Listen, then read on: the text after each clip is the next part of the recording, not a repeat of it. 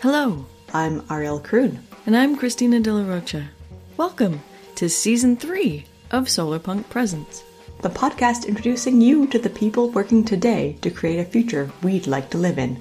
Because If solarpunk as a genre of fiction dreams about the just and sustainable world we'd like to live in in the future, Solarpunk is a movement, rolls up its sleeves, and gets down to the business of bringing it about in the present. Welcome to Solarpunk Presents Season 3, Episode 6, in which Ariel talked to Dr. Jordan Kinder about petroturfing. By this, he means the establishment of fake grassroots support for oil extraction in Canada and the false portrayal of the fossil fuel industry in Canada as the underdog in need of protection. But before we continue, I'd like to interrupt myself to say, I hope you've been enjoying our podcasts. We put a lot of work into them to make them interesting for you, but we could use your support.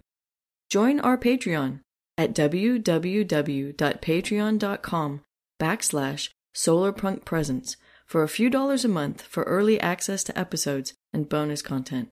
That would really, really help us out. Or recommend us to a friend. Or write us a review. All of that will help us grow our audience and keep creating great interviews and discussions for you to listen to. Thanks. And now for this week's episode. our guest this week is Jordan Kinder, postdoctoral fellow in environmental humanities at the Mahindra Humanities Center at Harvard University.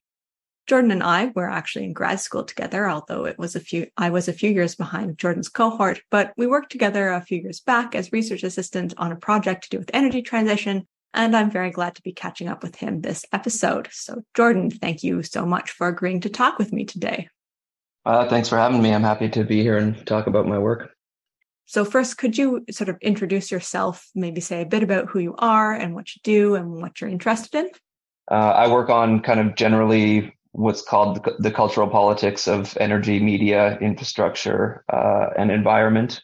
This has led me to study a sort of variety of things, but uh, in particular, what's called the pro oil movement uh, in Canada. And I've been looking at over the past kind of 10 years or so how this movement took shape over social media and use social media as a kind of way of legitimating itself as a popular uh, movement of sorts. Um, and so I just finished a book project on that uh, that should come out in spring 2024. For maybe a little more about me too, uh, I grew up in northern British Columbia uh, in a town called Prince George. Uh, I worked at a gas station for like five years as a teenager that my dad managed, and I think this is a pretty instrumental uh, moment in my life to kind of get to get perspectives on the ways that sort of oil undergirds sort of social life. Of course, I didn't really realize that was happening at the time, but looking back, that's very sort of important experiences for me to be able to approach these subjects with with some kind of level of relationality rather than maybe like a cold uh, academic distance that we're pretty often expected to have. I should probably also add uh, I'm a citizen of the Métis Nation of Alberta, not um, sort of familially associated with Alberta, but my family's from on that side is from uh, southern Saskatchewan. But when I pursued sort of citizenship, I was in Alberta at the time, um, and that's that's how that's how these sorts of uh, distribution of of Métis citizenship is uh, sort of governed post uh, what is it section uh, 35 agreements of the constitution. So. Um, I wanted to ask you a bit more about the the book that you just finished working on like last week. I read is about energy imaginaries in the Canadian media. Could you give us an elevator pitch for the book or elaborate on that a bit? I generally work on kind of energy imaginaries in Canada, and this book would be about a very sort of specific version of that. And that is the one that's sort of tied to pro extraction and pro oil views. The book itself is called Petroturfing Refining Canadian Oil in the Age of Social Media. Mhm. And that pithy title uh, has the kind of keyword for the for the entire book in it, petroturfing, which is a sort of refiguration of the notion of astroturfing, which is a commonly or sometimes I guess less commonly known form of advertising that took shape in the mid 20th century, where sort of corporations were creating front groups to create sort of perceived grassroots campaigns around things like uh, smokers' rights or pro resource extraction groups like uh, Koch Industries, for example, major oil company, is documented for doing this sort of thing.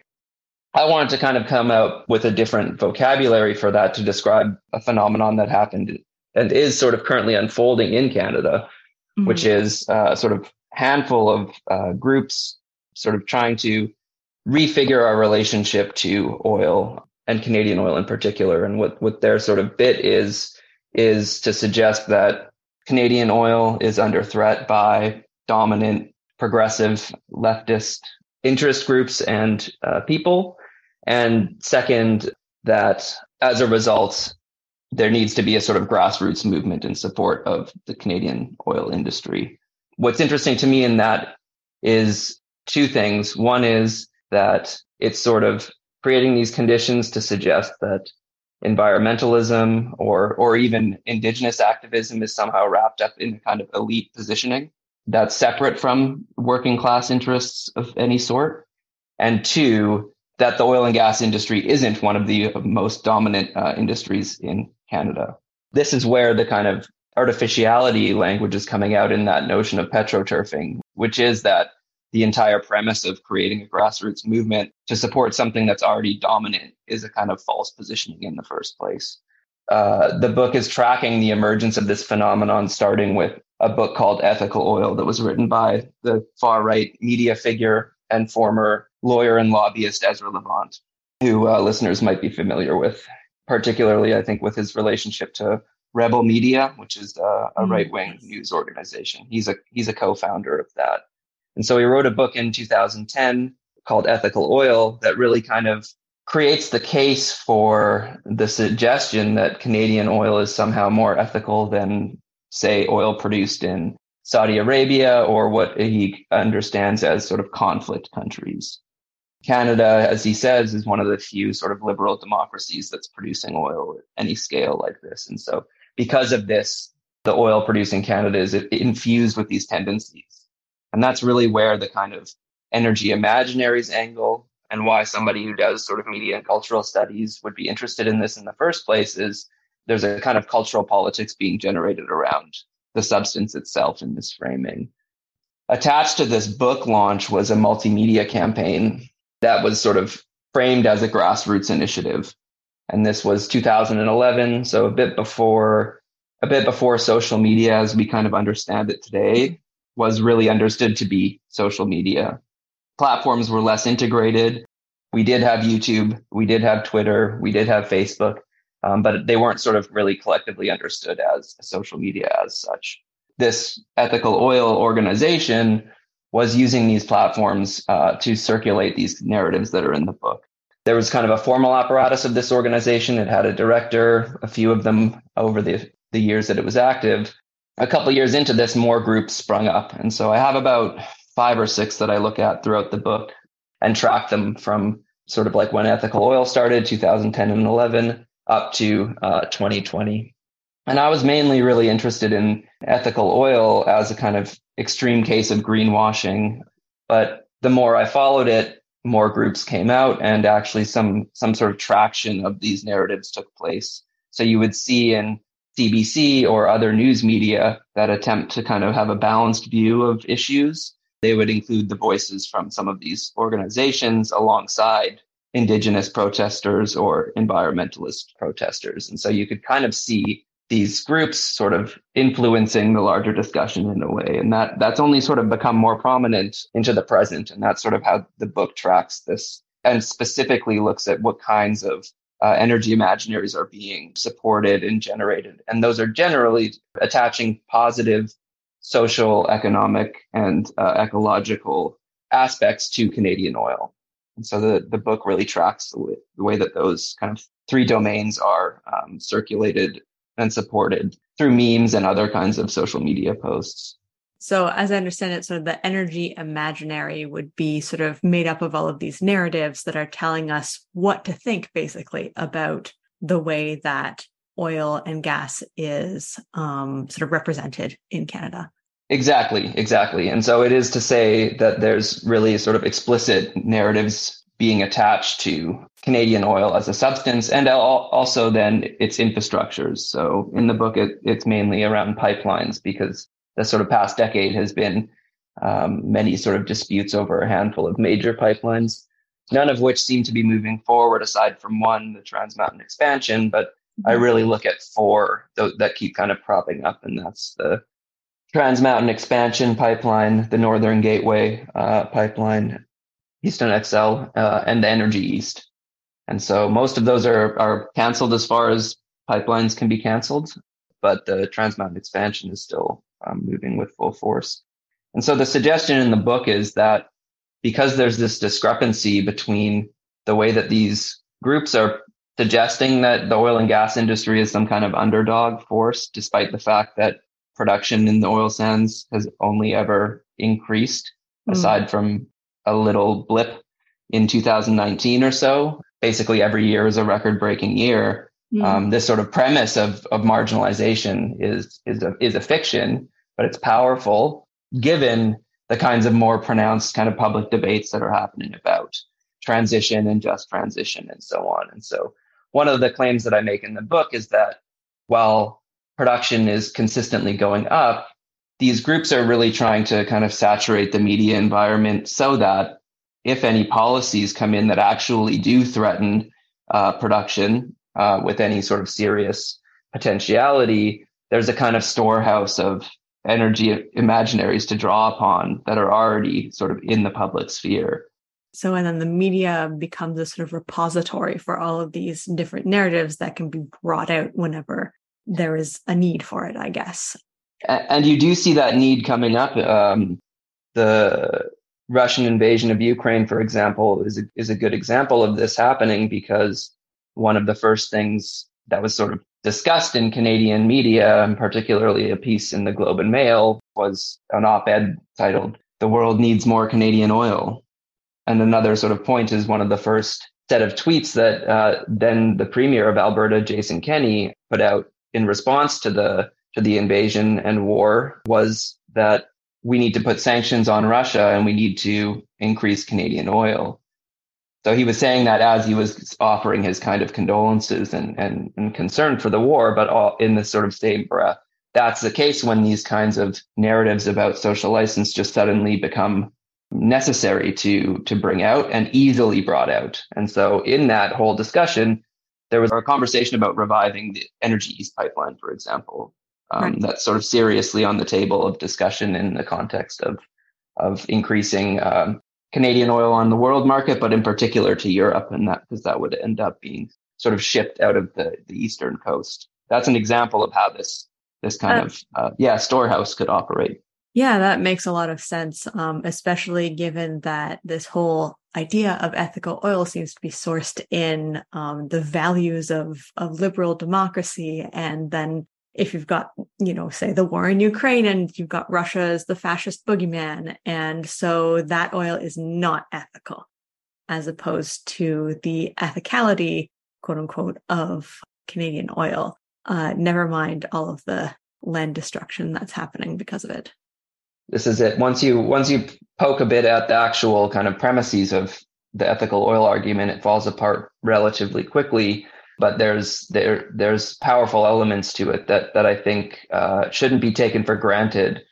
When I started doing this work, actually, I think quite a few other sort of academics and people in in circles that I was in, uh, especially when you're sort of a junior scholar finding your way, seemed to think that it was a, a, a, sort of not a worthwhile endeavor to be spending a lot of time reading a book like Ethical Oil because it's sort of an easy target to to to pick at in in terms of whatever argument it's making. But the reality was is what and, and what I'm doing in this book isn't picking apart the arguments themselves, but rather looking at looking at the core of it and seeing seeing what is powerful about that and what what kinds of energy imaginaries are being constructed and circulated through this, not to simply debate the merits of the ethical oil argument, but rather to think seriously about the power that these arguments might have in in shaping, yeah, like a collective energy imaginary, which they seem to be seem to be doing in a way that I don't think people expected who who were aware of this phenomenon before it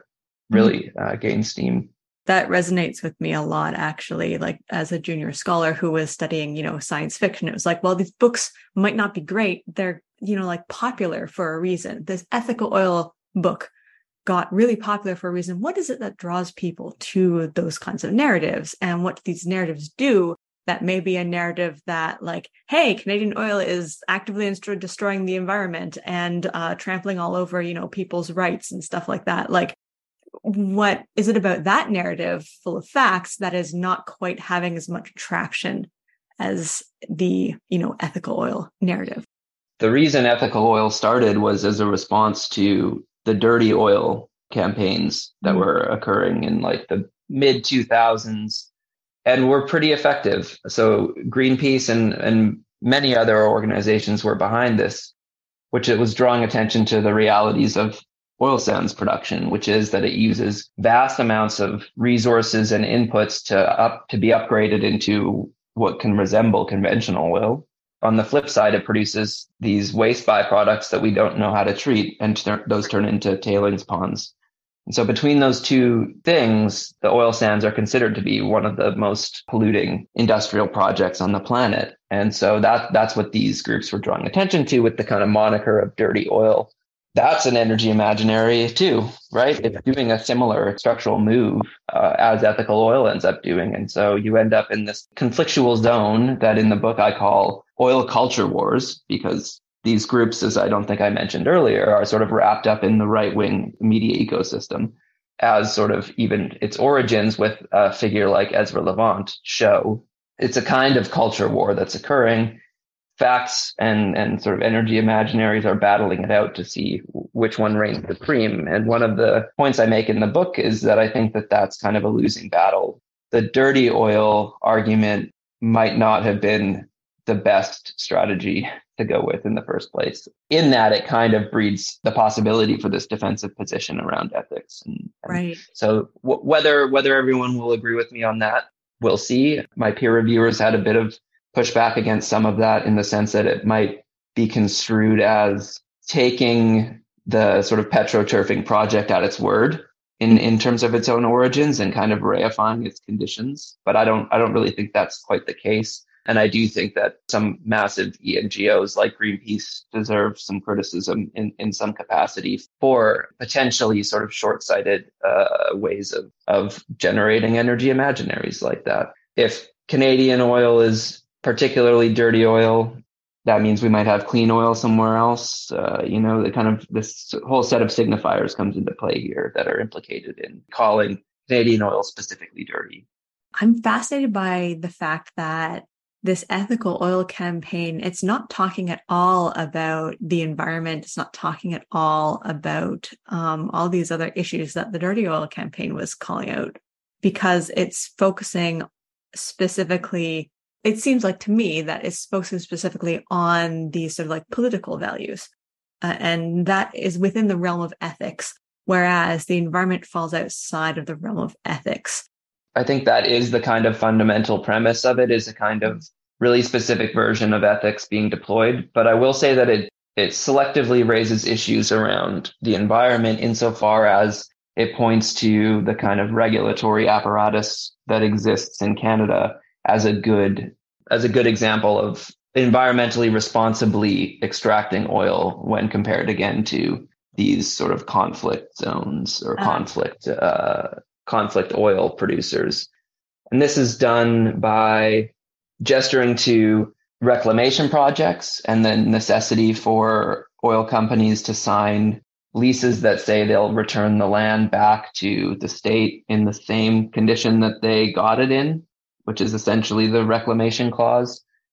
They haven't really done that. There's one example of that called Gateway Hill. It represents something like 0.1% of all affected land. And that percentage is probably even a little smaller now uh, compared to the last time I looked at that statistic. But uh, it points to that. And then it also then just points to the general environmental regulation apparatus as as having enough checks and balances to consider the oil to be produced in a more environmentally sound way than places that might not have those uh, regulatory apparatuses. Of course, on the flip side, a lot of the other groups that I'm looking at throughout the book are quick to to criticize the sort of liberal establishment, to criticize environmental regulations to a certain capacity, So it, it does two things for them. It allows them to have a target to critique, but then also allows them to have a premise to circulate this whole position on. It does the same thing in relation to gender politics.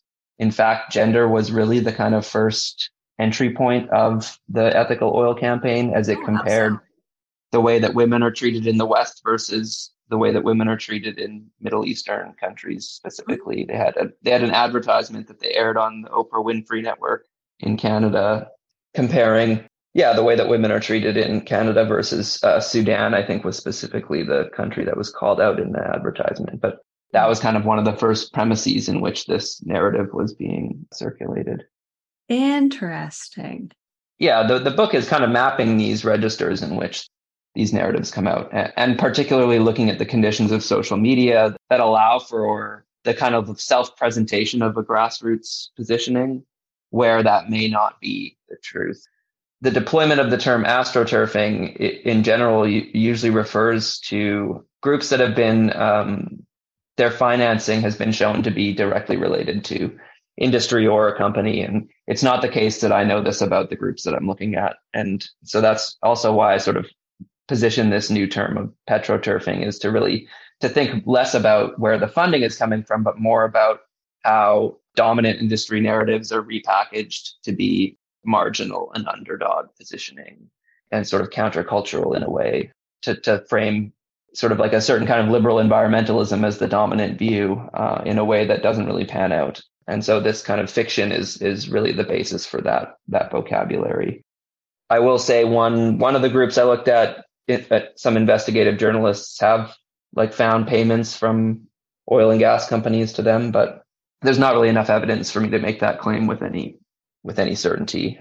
Okay. Lest I get charged with libel or something like that. I don't know. Right. They would have to prove that they don't, which would be an interesting an interesting position to be in, actually. so uh, I will say the the groups, the main groups that I'm looking at, there's a few of them. So one is called Canada Action, and it was started by a real estate agent in Calgary. Mm-hmm. Ethical Oil obviously was related to Ezra Levant, but was sort of started as a splinter multimedia campaign from that. There's mm-hmm. another one called Oil Sands Strong, and that was started by uh, a guy who runs an advertising company in Fort McMurray, who mm-hmm you know, clearly has contracts from oil and gas companies at some point in his portfolio and other businesses around Fort McMurray and is deeply invested in uh, the oil industry, as would be somebody working in real estate in Calgary, right? So right. There, there may not be these immediate connections to, you know, getting paid by Suncor or something like that. But there's a there's a deep sort of personal financial investment in the state of a prospering fossil economy in Alberta. Uh, and then a couple of the others that I look at are actually ones tied to lobbying groups um, that are sort of their like grassroots branch. One called Oil Respect, and another one called Canada's Energy Citizens, which is a Canadian Association of Petroleum Producers campaign.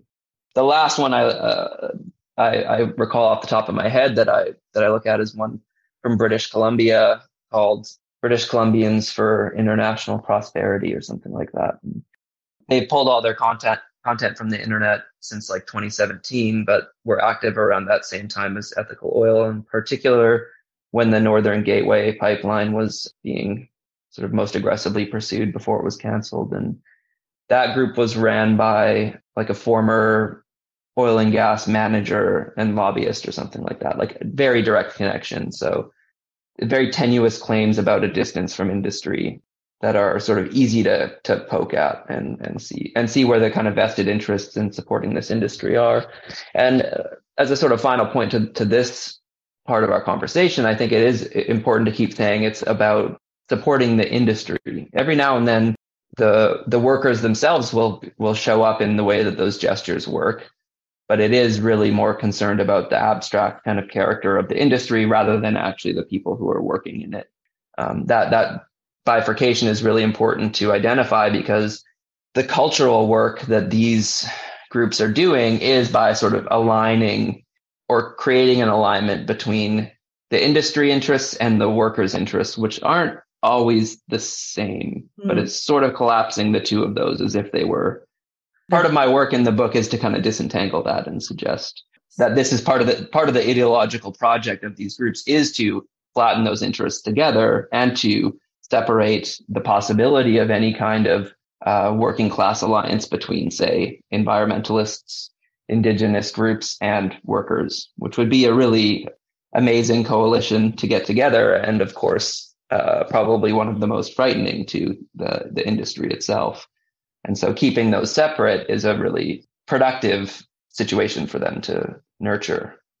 I was going to ask you sort of where does do the workers sort of come into this entire narrative? Do we see them buying into these sort of narratives of, oh no, we're under attack?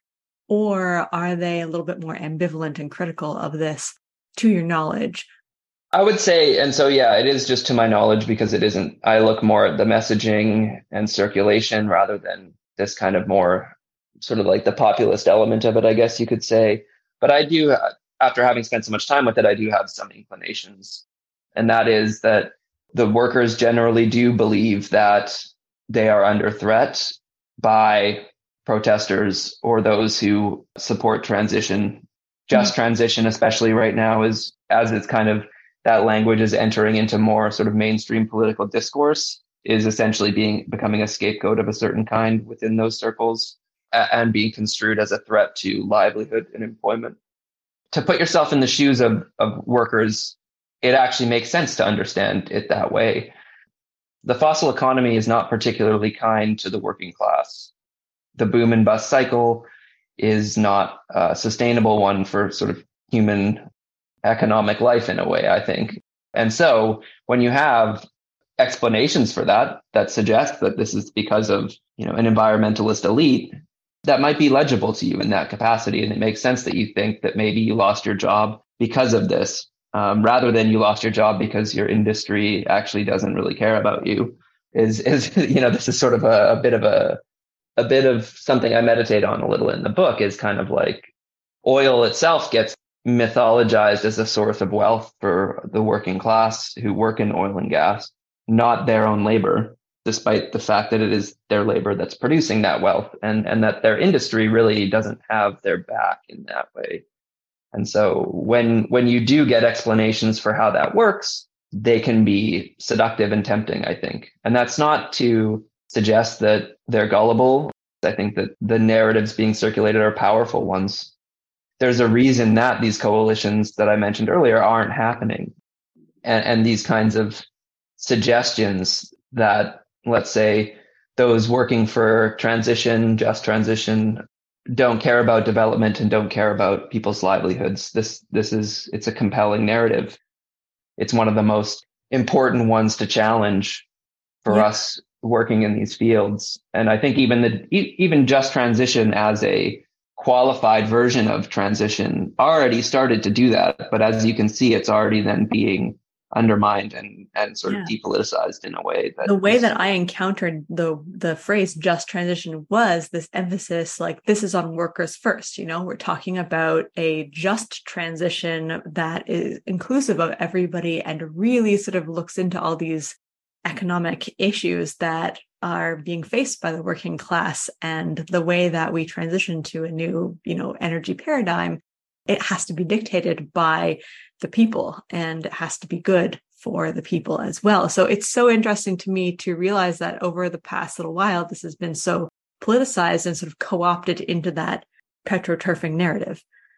Yeah, it is. It's fascinating and, and very, it was very quick for that to happen. Actually, I, I would assume it's when it started to enter actual kind of like, what's the word? Like conventional political discourse. Cause the way we would have encountered it, like, and by we, I mean you and I quite literally is through Just Powers and the research work we were doing yes. at Alberta, which is a more academic environment, mm-hmm. sort of encountering encountering and developing these vocabularies.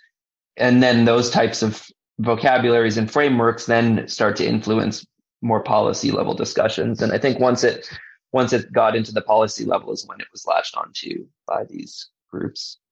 That's actually where my book ends is is discussing a meme produced by Oil Sands Strong that questions whether the just transition is an existential threat to Alberta.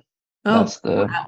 so this is kind of how the, the framing is being uh, functioned uh, yeah. and circulated. But yeah, yeah, just reminiscent of you know Jason Kenney's War Room, right? To, mm-hmm. to you know, combat all these supposedly foreign environmentalist liberal threats to the sort of like existence of Canadian oil and gas, specifically Alberta oil and gas. But then also, I guess, Canadian political democracy, Canadian liberal democracy, kind of at that higher level. Separate from the war room, but as part of the his early efforts in office was the anti-Alberta Energy Campaign inquiry, also, which you may recall, which was yeah, no, I, I do. A, a, formal inquiry into the nature and character and quantity of, of foreign funding influencing environmentalist movements and organizations in Canada. And I think that went over not quite a year. Maybe the whole thing took a year, and there was like eight months of the reports coming, commissioned reports coming out, and, and an interpretation of evidence and stuff by the commissioner. I read all of it. I read the, the commissioned reports and the final like 600 page report. The conclusions by the end of it were sort of yes, there's some foreign funding. No, it's not particularly excessive or unique to environmentalist organizations. It's kind of common for Canadian organizations to get funding from US partnerships and so on and so forth. And so it's really kind of like a drum up as if this is going to be a massive reveal. And then you know, the conclusion is that it's not really that big of a deal. But I do think the whole process of doing the inquiry was the point. It wasn't really about what the results were going to be. It was to create this kind of like fervor around the possibility of there being this kind of nefarious foreign acting in the environmentalist organizing. And the commissioned reports were really actually quite excessive in their claims as well. It was only the final commissioner who kind of lessened the claims and said there wasn't really enough evidence of, of what was being sort of accused in a certain capacity. That said, there's a set of recommendations at the end, and this is what's really important for me. And what I was looking at is, and one of the last recommendations is that there needs to be more resources put into branding Canadian oil better, basically. My read on that is that the inquiry then kind of creates conditions for policy to be geared towards funding even some of the groups that I'm looking at potentially in the future under that metric of uh, recommendation that's been done in a formal capacity. We'll see how that plays out, but it's it, that seems to me to be the future of these kinds of things is that they're going to be kind of somehow sort of state funded within Alberta, like the War Room itself, which is a version of that. It's a version of even some of the things that I'm looking at, if not a slightly more innocuous version to a certain degree, but it, it is certainly using the same kind of principles and motivations as what I've been calling petroturfing. Okay, it seems like there's this narrative of being under attack, but then also this narrative relies upon um, there being a previous narrative of sort of a justified attack, and so that so they can rest in their victimhood yeah, that that would be one one way of putting it, I think. And and again, what's interesting to me is to look at the actual the kind of material political economy level next to the discursive one. The discursive one up here is saying we're under attack. Look, read the news. There's environmentalists everywhere who don't want oil anymore. The material political economic side is just rising up. More production, more production, more production. So this friction or sort of like uh, sort of separated condition to me is the is is actually what shows how how much of an issue and how how sort of maybe even problematic we might say the framing of kind of marginalization and threat even is in the first place. How can an industry be under threat that is has like the most lobbying power in Canada next to banks, uh, is continually breaking production records, gets massive amounts of subsidies, got a pipeline bought out by supposedly the most environmentalist prime minister we've ever had, right? It just doesn't make sense until you see it as a kind of cultural project that's potentially planting seeds for a, a future condition that might be different. When we actually have a, a prime minister or leader or somebody that is seriously thinking about putting caps on production or you know these kinds of hard measures then those kind of uh, cultural narratives can be tapped into to do a certain kind of uh, work that could be pretty effective i think. That that's really the point of the book. Like i'm actually pretty tired of looking at this stuff as you might imagine.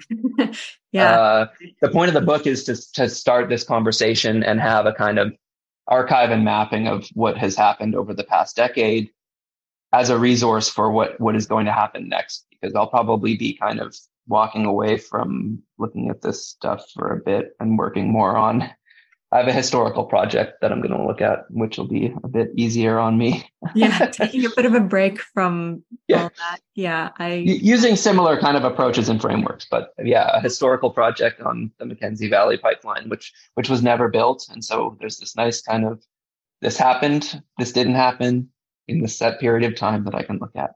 Right there. Yeah. Alternate universe. there, there won't be a there won't be a convoy about it.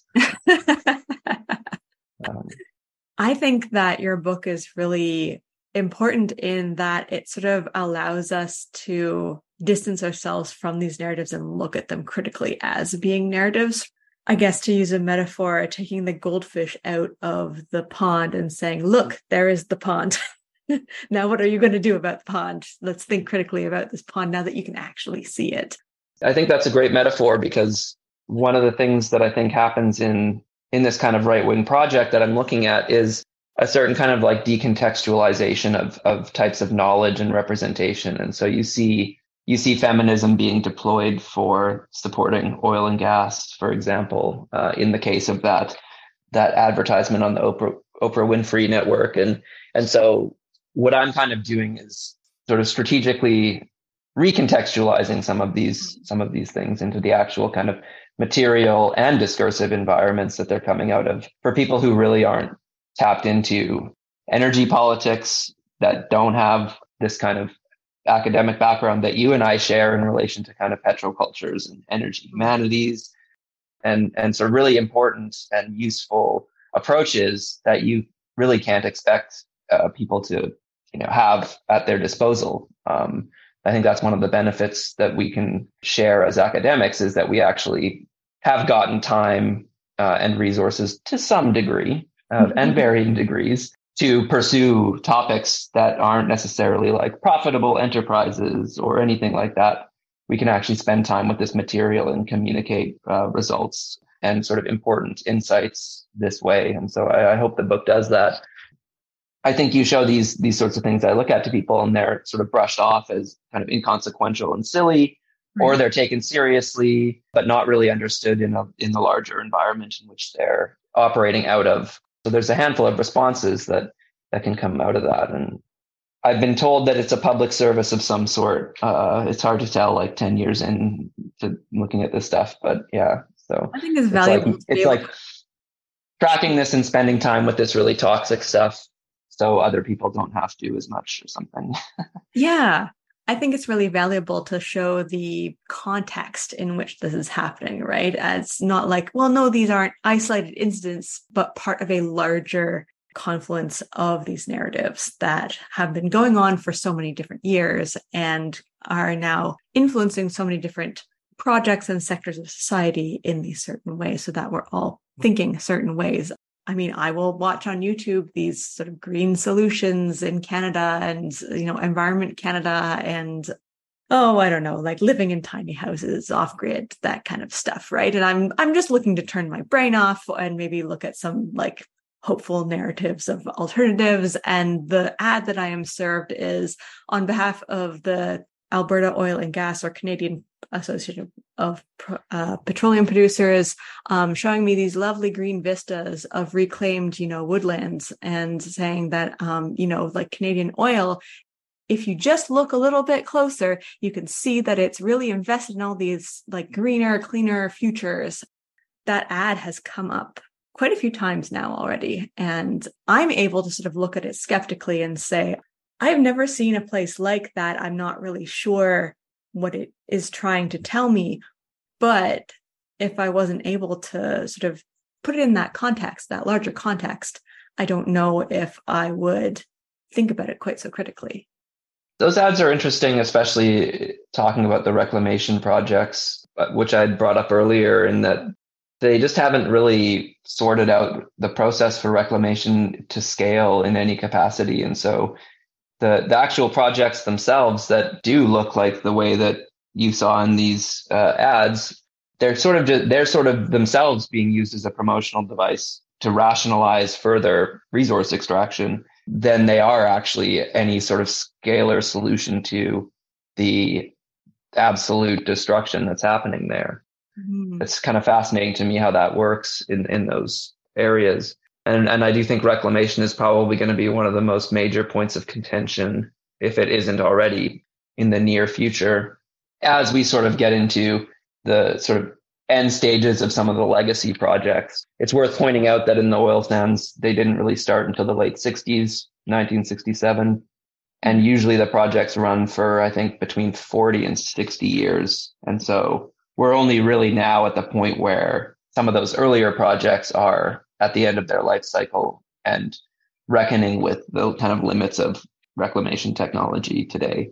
Uh, right. And, and, and that'll only then kind of continue into the future with projects that were started in the 80s and 90s and, and wow. so on. So, so yeah, not- the temporality is really kind of hard to grapple with, I would say.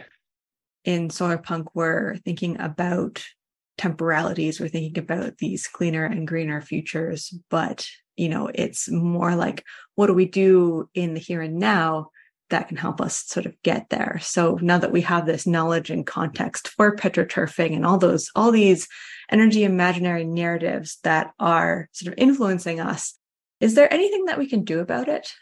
So it seems like it's just this huge and untouchable sort of industry.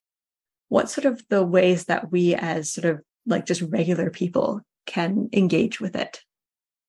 There's kind of two, two, at least two kind of dynamics here. One is the sort of more cynical dimension of realizing the kind of like vast material impacts of this industry and its kind of momentum that is very hard to disrupt considering those temporalities at work that I just mentioned.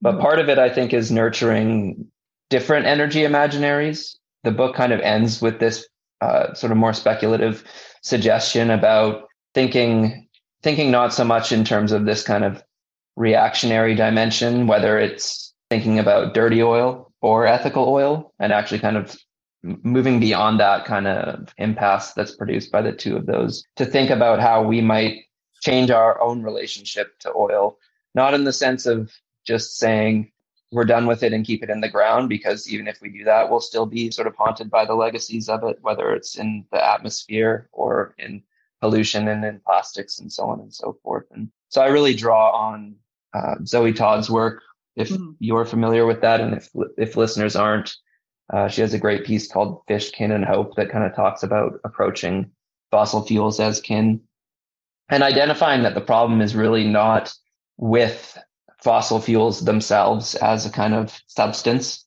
mm-hmm. but with the way that we interact with it. And, and in that, Zoe Todd's phrasing is that fossil fuels have been weaponized by industry in that sort of extracting and burning process that we see in industrial economies. It sounds like an idealist solution in the sense that changing the way we kind of think about and relate to oil sounds kind of up in the air and abstract, but there's actually a kind of material dimension to it too, in that it's sort of asking us to reevaluate how how we uh, engage with oil collectively in a certain way. Will that somehow create uh, some kind of practical points for transitioning away from oil. Uh, I'm not so sure, but maybe there are uh, other avenues of kind of making demands to, I would say then on, on the flip side, like sh- helping to shape discourse in a certain way too. So there's this kind of material relationship, but also intervening when you can, when you see discussions about oil or fossil fuels getting into that zone of petroturfing, if you will, if you see this happening, uh, name it as such, and don't really entertain it. I think this is this is the issue that's happening not just in the stuff that I'm looking at, but I think in kind of like right wing media spheres in general, which mm-hmm. is this kind of constant push to debate and like have a have some kind of discussion, which the premises are already fraught. They're not done in good faith, and so on and so forth. So not engaging in those situations, I think, is actually really important. Otherwise, it's it's essentially creating fodder of a certain sort for those positions. One of the groups that uh, in the U.S. that I look at that's ran by a guy named Alex uh, Epstein. Mm-hmm. He has formats to follow that he suggests and and adopts himself in how to convince people of your positioning and and these sorts of things, like really structural debate tactics to kind of like strong arm people into into kind of accepting his positions in ways. And so I think it's worth not even having those debates in the first place mm. um, and recognizing when some when situations are productive to actually create the possibility for some kind of change and when they're not. That's very valuable, I think. And also for if people that are listening are activists, it's also like a, a mode of self care to make sure you don't wear yourself out by constantly engaging in bad faith right. conversations. So those would be maybe like the three the three things I would suggest. The more kind of abstract, uh, we need to kind of like reconfigure our relationship to fossil fuels in a way that isn't just entirely about keeping them in the ground, but maybe that is part of it. My my read on that is that like something like the oil sands, that's somewhere we can keep it in the ground.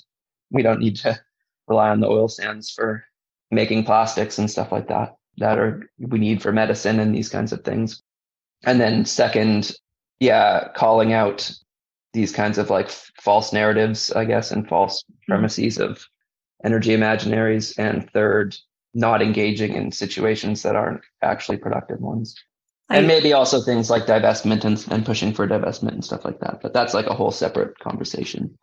No, that that third one, knowing when not to engage, you know, that's definitely something I would like to take to heart. and yeah. you're right. It's an it's an act of of self care, really, to know when the only way to win is not to play.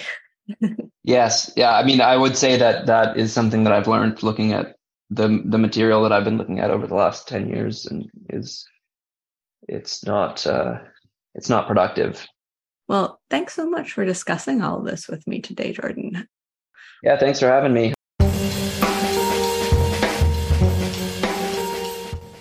Thank you for listening to Solarpunk Presents, a podcast hosted and produced by Ariel Kroon and Christina De La Rocha. The audio for this episode was recorded in part on the traditional territory of the neutral Haudenosaunee and Anishinaabe peoples. And in Germany.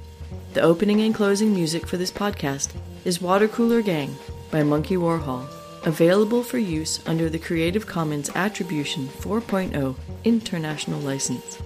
If you like what we do and want to support the podcast, join our Patreon at www.patreon.com backslash solarpunkpresents or share the podcast with friends, family, and people you know who might be interested in our guests and what we have to say. We'd also love it if you could write us a nice review on your podcatcher of choice, because every review bumps us higher in the algorithm's priority, so we can reach more listeners. Until the next episode, keep dreaming and keep up the good work.